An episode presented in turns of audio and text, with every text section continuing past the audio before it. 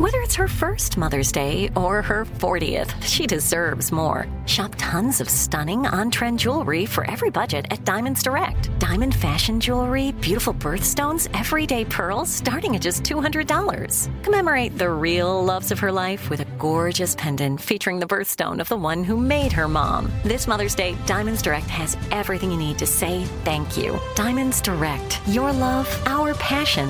Online at diamondsdirect.com.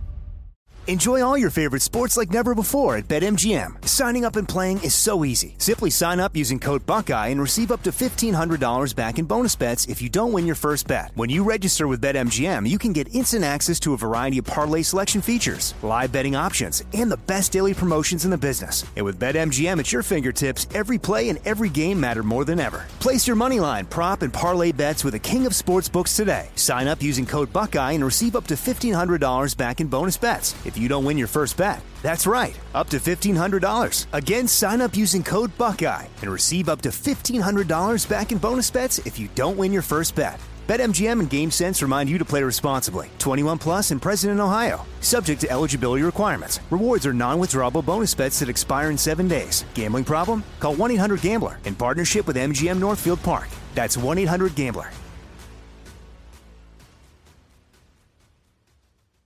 This is your moment, your time to shine, your comeback. You're ready for the next step in your career and you want an education employers respect. So you're not just going back to school, you're coming back with Purdue Global. Backed by Purdue University, one of the nation's most respected public universities, Purdue Global is built for people who bring their life experience into the online classroom. Purdue Global, Purdue's online university for working adults. Start your comeback today at purdueglobal.edu.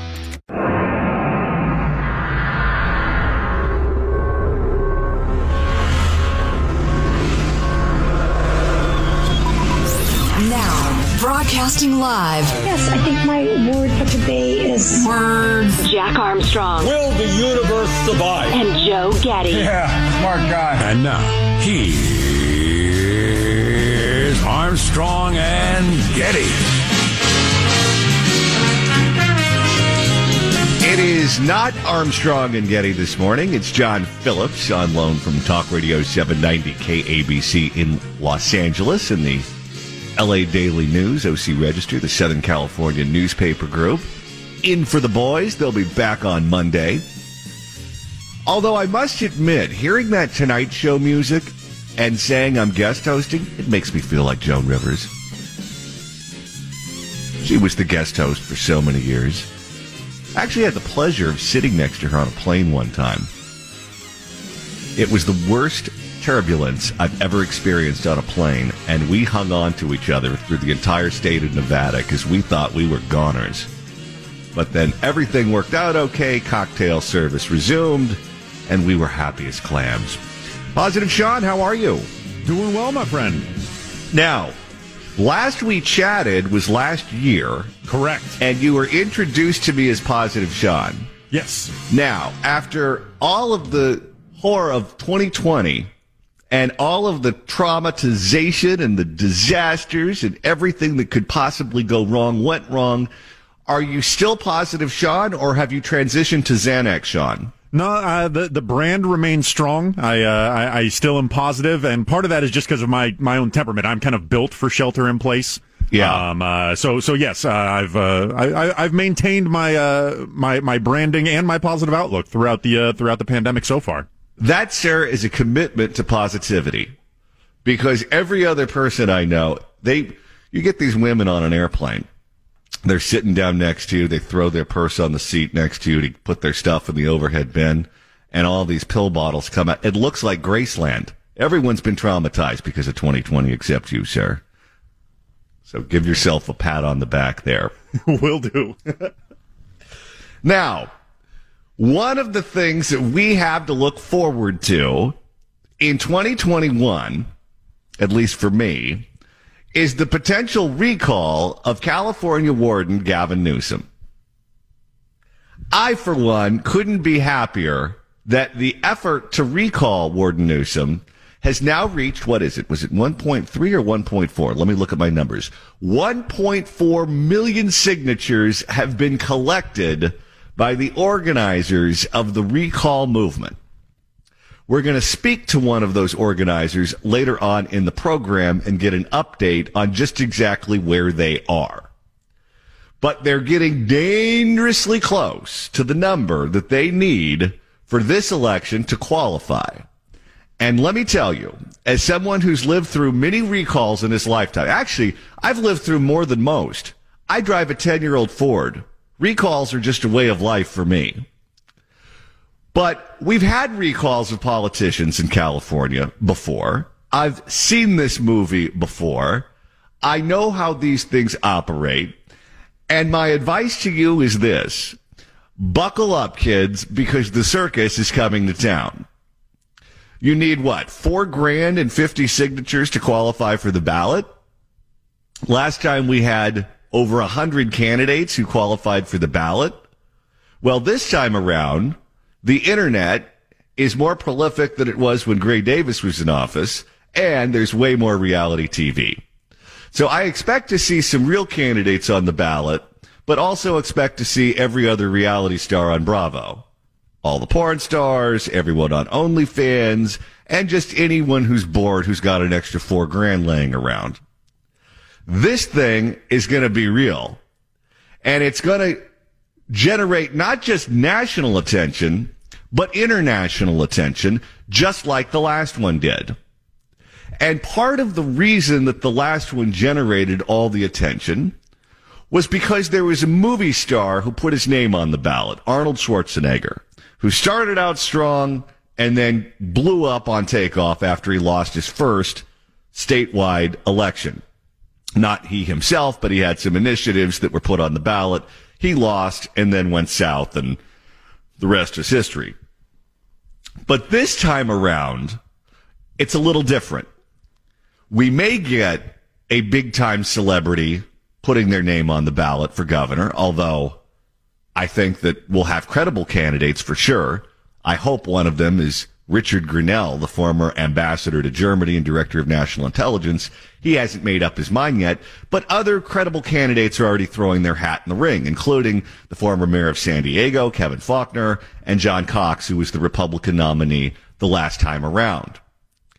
But historically speaking, when you look at these elections, if you are the individual who is being recalled or there's an attempt to recall you, there is a very clear path to defeating these things, and there's another path that puts you in the danger zone. The way to defeat a recall is to launch an aggressive campaign against it while the organizers are collecting signatures. You want to make it as hard as humanly possible for the little old lady sitting at card tables outside of Walmart to get people to sign the petition the harder you make it for them to generate those signatures, the harder you make it for the recall to actually happen. Warden Newsom has decided to go in the opposite direction. Warden Newsom is in complete denial that a recall effort is even taking place. Whenever he's asked about it at the press conferences, he just ignores it, moves on, answers the question he wishes he was asked, and pretends like it's not happening. That is a real effective way of making sure the recall qualifies for the ballot. I've lived through three recalls that I've paid attention to in the state of California, and I would note that all of them are successful. Were successful. The recall of Gray Davis as governor of California, easily the most famous recall election in California's history.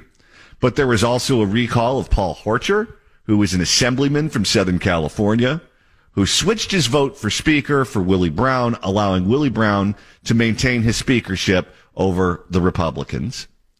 And then there was a recall election of Josh Newman, who was a state senator from Fullerton, who voted for the gas tax and upset his constituents, so they booted him from office. The framing of a recall election is inherently always going to be against the person who's being recalled. Voters look at the ballot and they are essentially asked the question, are this individual sins enough to boot them from office? Have they been bad enough to lose their job? Well, if that's the framing, it's all negative framing. So if you're not a partisan or a political animal, as most people, especially in the state of California are, you look at that and the assumption is that they have sinned. And the question is, do they deserve to lose their job over it? And that leads to a bias that says, yeah, they probably do. And in all three cases that I just cited, all of the politicians were recalled. Now, there was one recall that I paid attention to that was unsuccessful. And it was unsuccessful because this particular individual fought the recall as the signatures were being gathered, as opposed to being in complete denial, as Gordon Newsom is about this effort. You have to go all the way back to the 1990s in the state of California to Orange County to get this example. And it was an effort to recall a judge. Her name was Nancy Wieben Stock. And the reason that people were upset with Nancy Wieben Stock was because she was the judge that granted custody of Sydney and Justin Simpson to O.J. Simpson after he was acquitted of murdering Ron Goldman and Nicole Brown Simpson. The judge was faced with the reality that the law said that the parent deserves custody of the kid unless they've committed some sort of horrible act. Well, according to the state of California, OJ's innocent. OJ didn't kill them. That's what the jury said. Now, no one believes it.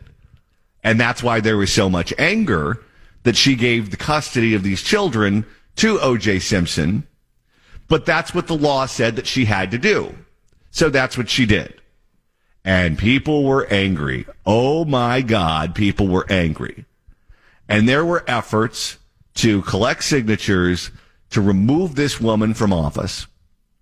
And she understood that O.J. Simpson was so hated in the state of California.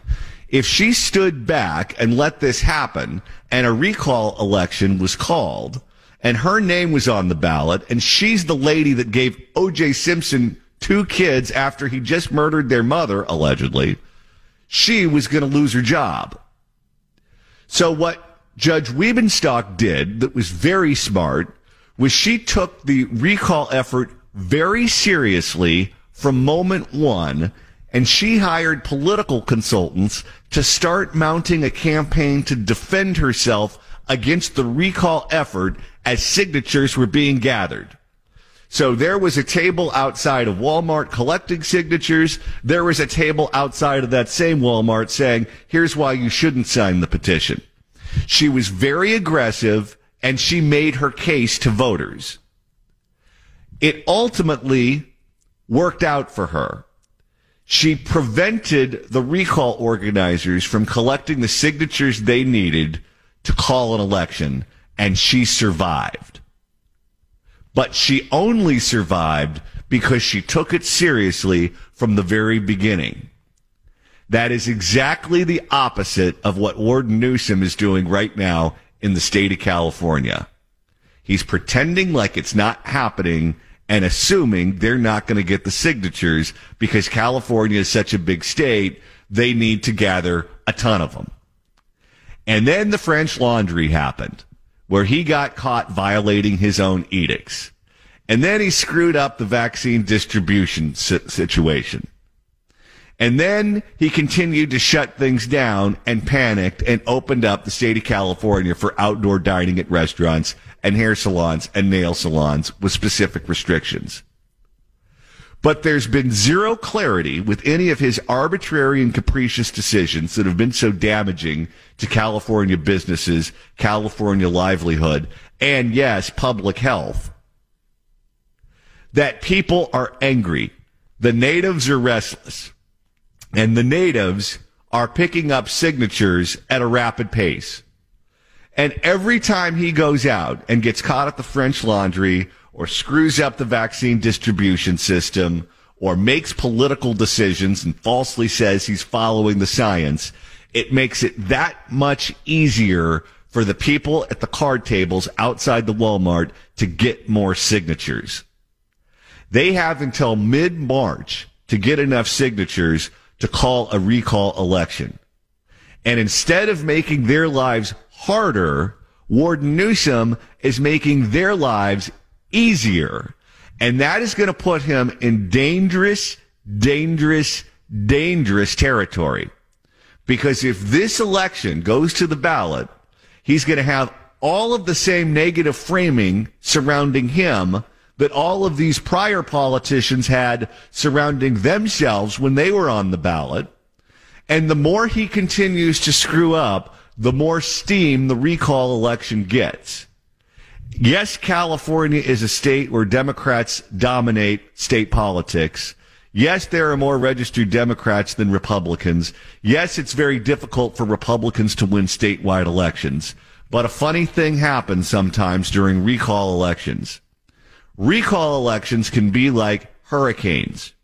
Hurricanes start small, they get bigger, and they create their own weather systems.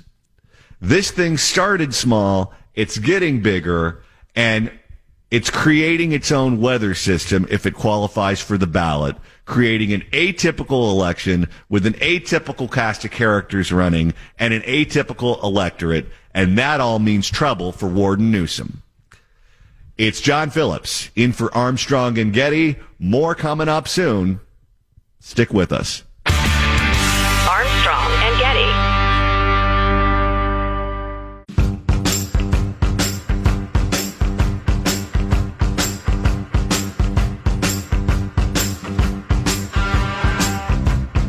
The Armstrong and Getty Show.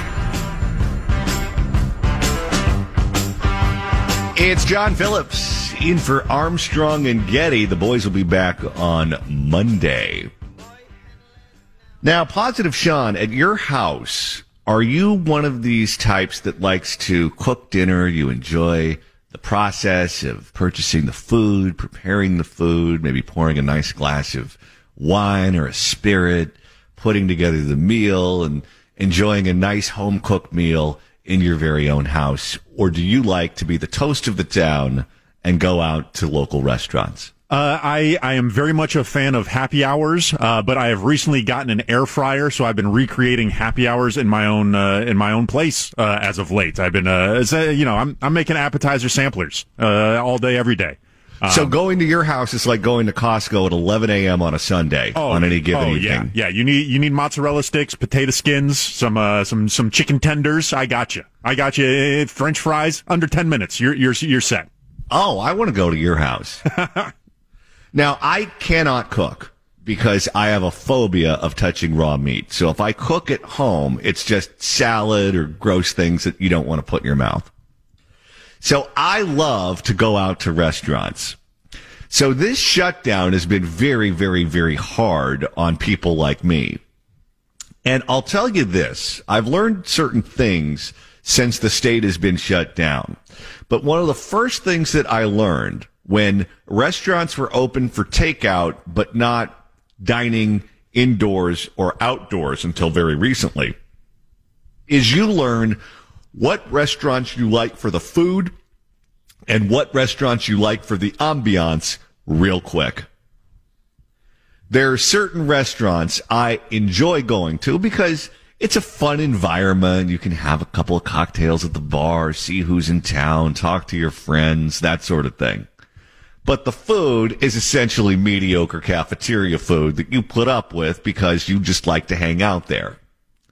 And there are other restaurants that have excellent food, but you go inside and it's like eating in a catacomb. so you don't go there that often because it's just not a fun experience. But those are the places I've been doing the takeout from. If I want to eat bad cafeteria food at home, I can do that myself. I don't need to go to those restaurants whose ambiance I like. So I've been eating a ton of Italian food essentially. Uh, that's been my go-to. So anyway, if you see me on the street, I'm, I look a whole lot fatter than I used to be. All right, it's John Phillips in for Armstrong and Getty. We've got more coming up. And Don't Getty. go anywhere. Enjoy all your favorite sports like never before at BetMGM. Signing up and playing is so easy. Simply sign up using code Buckeye and receive up to $1,500 back in bonus bets if you don't win your first bet. When you register with BetMGM, you can get instant access to a variety of parlay selection features, live betting options, and the best daily promotions in the business. And with BetMGM at your fingertips, every play and every game matter more than ever. Place your moneyline, prop, and parlay bets with the king of sportsbooks today. Sign up using code Buckeye and receive up to $1,500 back in bonus bets if you don't win your first bet. That's right, up to $1,500. Again, sign up using code Buckeye and receive up to $1,500 back in bonus bets if you don't win your first bet. BetMGM and GameSense remind you to play responsibly. 21 plus and present in Ohio. Subject to eligibility requirements. Rewards are non-withdrawable bonus bets that expire in seven days. Gambling problem? Call 1-800-GAMBLER in partnership with MGM Northfield Park. That's 1-800-GAMBLER.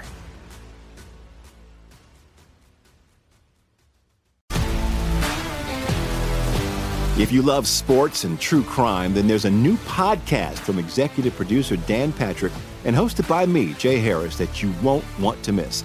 Playing Dirty Sports Scandals. Each week, I'm squeezing the juiciest details from some of the biggest sports scandals ever. I'm talking Marcus Dixon, Olympic gymnastics, Cain Velasquez, salacious Super Bowl level scandals. Join me on the dark side of sports by listening to Playing Dirty Sports Scandals on the iHeartRadio app, Apple Podcasts, or wherever you get your podcasts.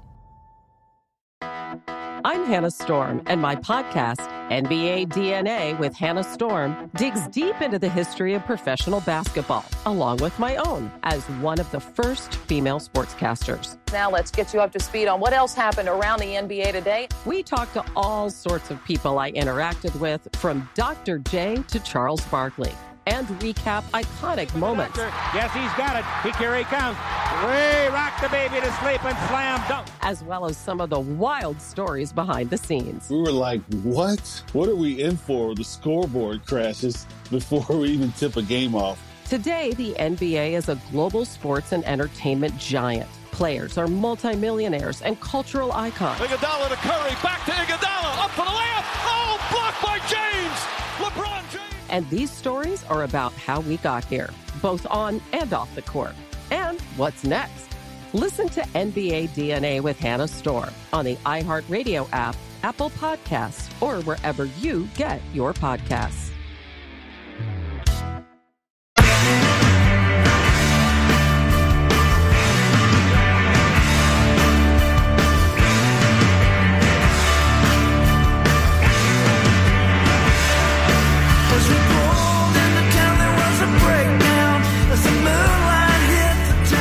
Armstrong and Getty getting an early start on their Super Bowl preparations. Positive Sean here hanging out with the uh, the one and only John Phillips.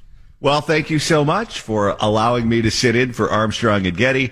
You know, Super Bowl Sunday is right around the corner. And I know that it takes a long time. If you fill up the bathtub with guacamole, you better start now because that requires a lot of avocados to cut.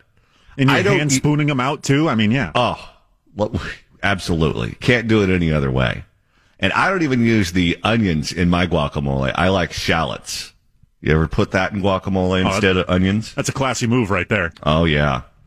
Absolutely. Nothing but classy decisions at my house when I fill the bathtub with guacamole on Super Bowl Sunday. All right. It's John Phillips on loan from Talk Radio 790 KABC in for Armstrong and Getty. One of the predictions I made after the November election was that the news media would continue to talk about President Trump as if he never left office and Joe Biden would be effectively irrelevant to what people were discussing in the country. As it turns out, it looks like I'm right. You look at any of the newspapers today and it's still Trump, Trump, Trump, Trump, Trump, Trump, Trump. And if you want news on Joe Biden, you better have time. Joe Biden might as well be in the witness protection program right now. In fact, Sammy the Bull Gravano is in the witness protection program, and I think I see him more on TV than I do of Joe Biden. Anyway, joining us to talk about this is the author of Privileged Victims, How America's Culture Fascist Hijacked the Country and Elevated Its Worst People, columnist at the Washington Examiner, Eddie Scarry. Eddie, welcome. Hey, John. Good to be with you. It really is true that it feels like President Trump never left office because you turn the TV on, you look at the newspapers, he's all they're talking about, and it's like Joe Biden doesn't exist. Yeah, and you know, with Trump, it's just an amplified version of what has always been has always been the case. I mean, I remember back during the Obama years, the story was always, always, always Republicans. It was the Tea Party. You never really talked about Obama. You never talked about anything that Democrats were doing. It's always Republicans, and or it's or it's Fox News. If you read any of the media reporting, it's that now they're talking about Fox News having an identity crisis. It's as if you're right, as if there's nothing else going on other than Trump at this point and I just wrote about this at the Washington Examiner this week, is Republicans make that very, very easy as well for the media to do. Um, you have Mitch McConnell coming out and weighing in on something that has nothing to do with the Senate. He comes out and talks about Liz Cheney and Marjorie Taylor Greene. What does that have to do with the Senate? They're in the House, not even his chamber, and he's coming out weighing in on it. Um, and of course, the media loved that. They loved the infighting. Um, they would they they they love talking about Republicans. They love scrutinizing Republicans. Can never put the light on Democrats. They don't care about Joe Biden. Um, and and yeah, you're right. I think it, with Trump, it's just only um, what we've seen before, but ten times that.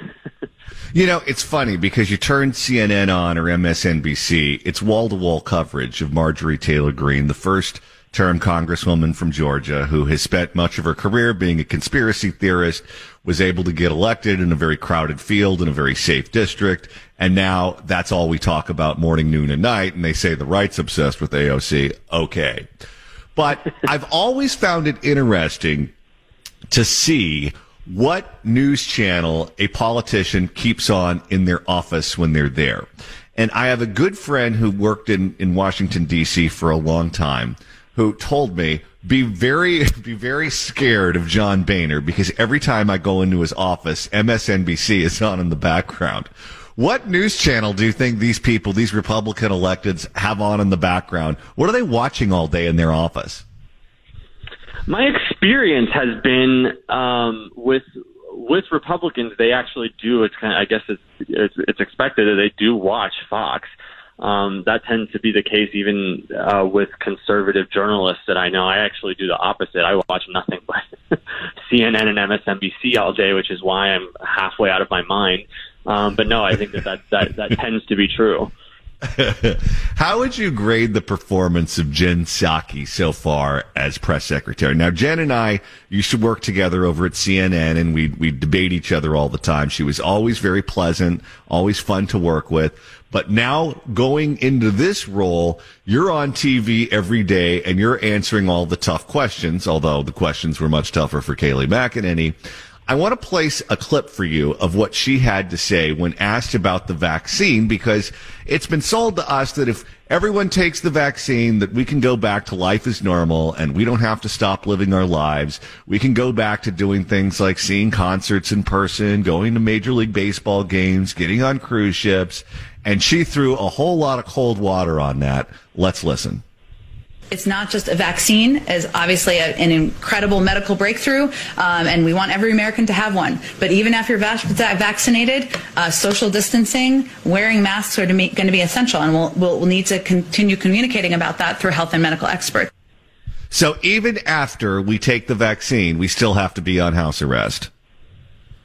Right, and I think she's she's telling the truth in terms of that's how Democrats see things. I also just wrote about this at the Washington Examiner. The, the social just uh, the social distance distancing stuff, the masks, all of that is here to stay. So long as these people have a say in it, um, they really believe in this stuff. They think it needs to be this way. Um, and I, I actually disagree with you in in terms of what when they said the vaccine, um, yes, they're encouraging everyone to get the vaccine and they say this is going to take care of the virus. I don't hear them ever say, however, that this is our ticket back to normal. I often see them stop very, very short of ever saying that. Um, it's usually uh, we can get back to some degree of normal. I think Anthony Fauci said, you know, the sainted Dr. Fauci, he said, once we get 85% of the of the population inoculated, then we can get back to some degree of normalcy. I never hear them say uh, ever, we will go back to the way things were. Things will be good again. Everything's going to be fine. No, it's actually,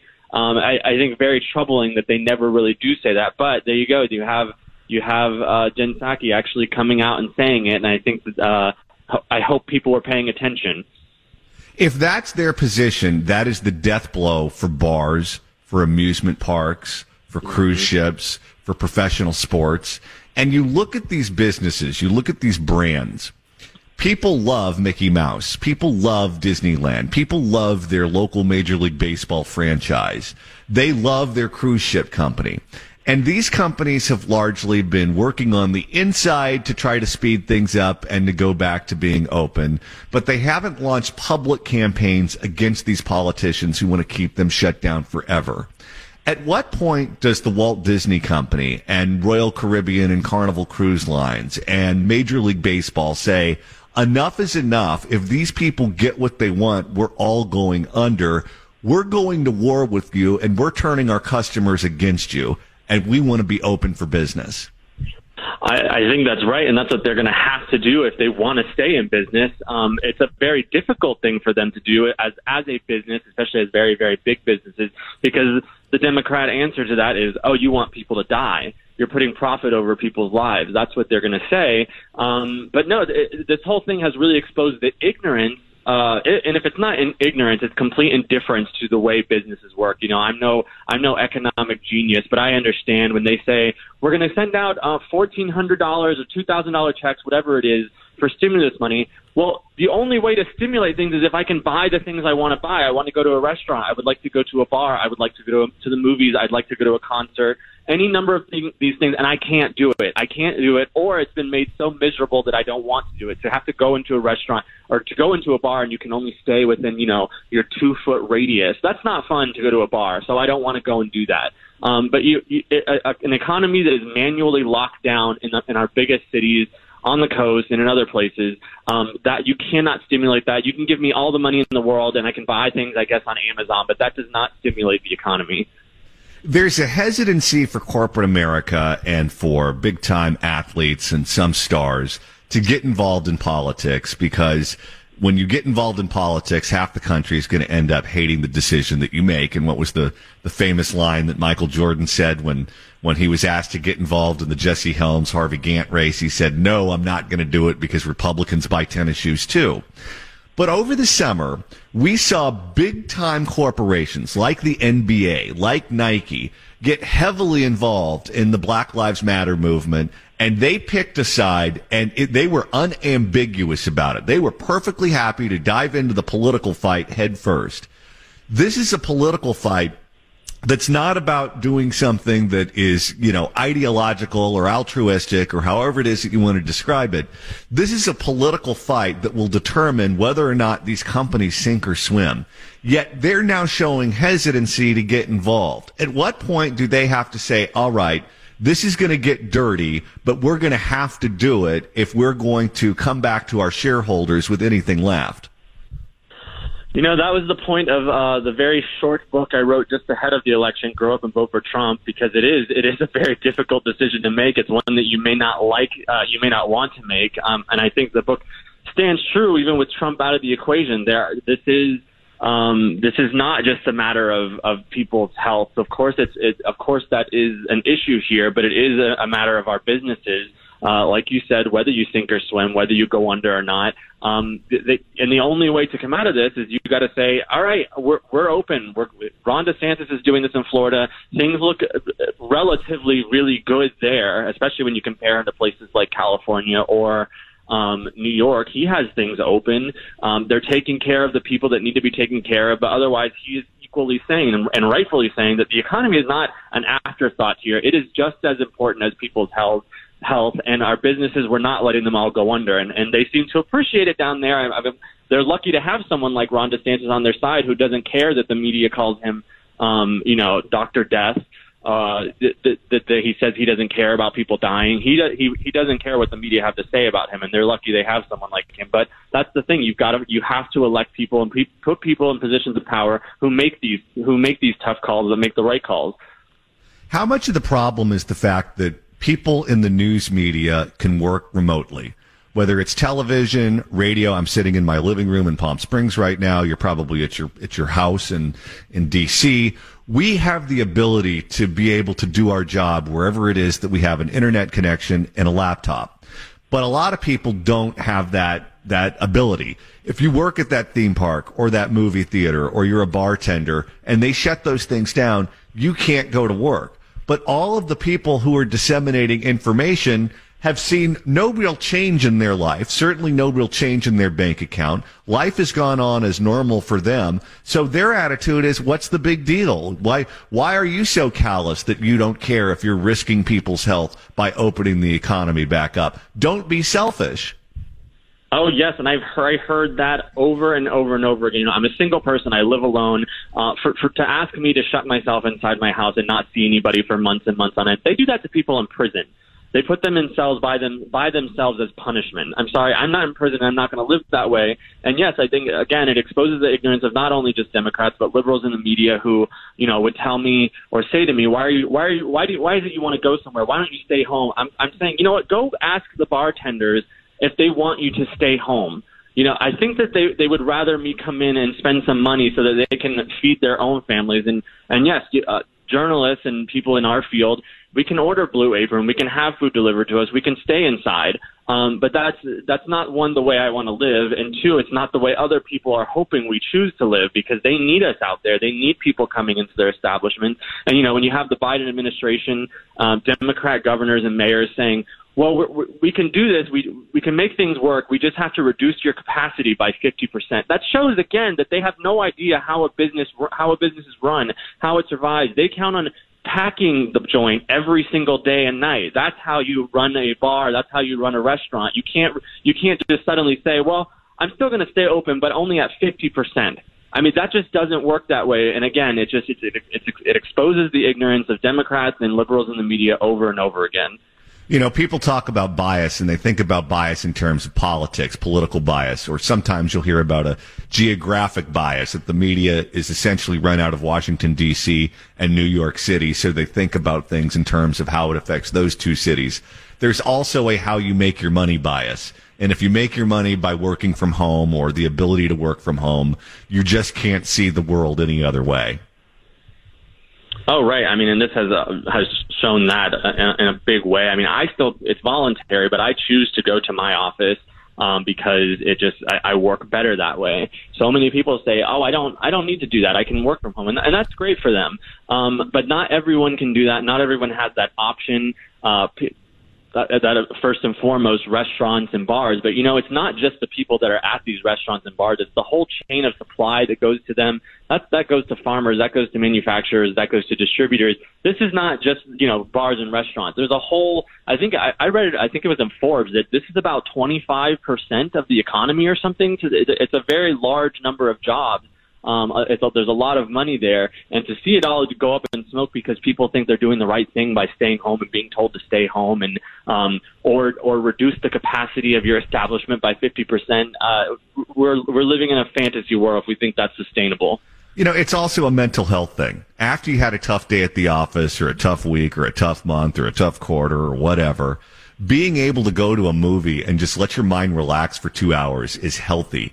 Being able to go to a bar and, and have the bartender pour you a stiff one and just relax and exhale for a minute, that's healthy.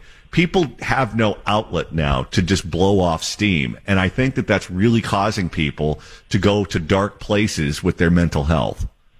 100%. I, there was a, a, a story on CNN, I believe, two days ago where they were talking to this former QAnon woman because that's all they want to talk about these days is QAnon. Um, and yeah, the, the, the purpose was to say, uh, th- this is how this woman got radicalized and it was Trump's fault. Well, you watch the actual segment and the woman ends up saying, I lost my job during the pandemic. I've been stuck inside my house because we couldn't go. We, we were told we couldn't go anywhere. I have my daughter. I took a lot of my frustration out on her, and all I could do all day was look at Facebook and TikTok and Twitter, I guess. And and she said, "This is how I came across this stuff. I, I started losing touch with reality because." Again, lost her job and was stuck inside all day. That you want to talk about people who are creating QAnon these lockdowns? Eddie Scarry, columnist at the Washington Examiner Also, author of the book Privileged Victims How America's Culture Fascists Hijacked the Country and Elevated Its Worst People, available online at Amazon.com. Thanks so much for joining us. Thanks, John. It's John Phillips in for Armstrong and Getty. More coming up in moments. Don't go anywhere.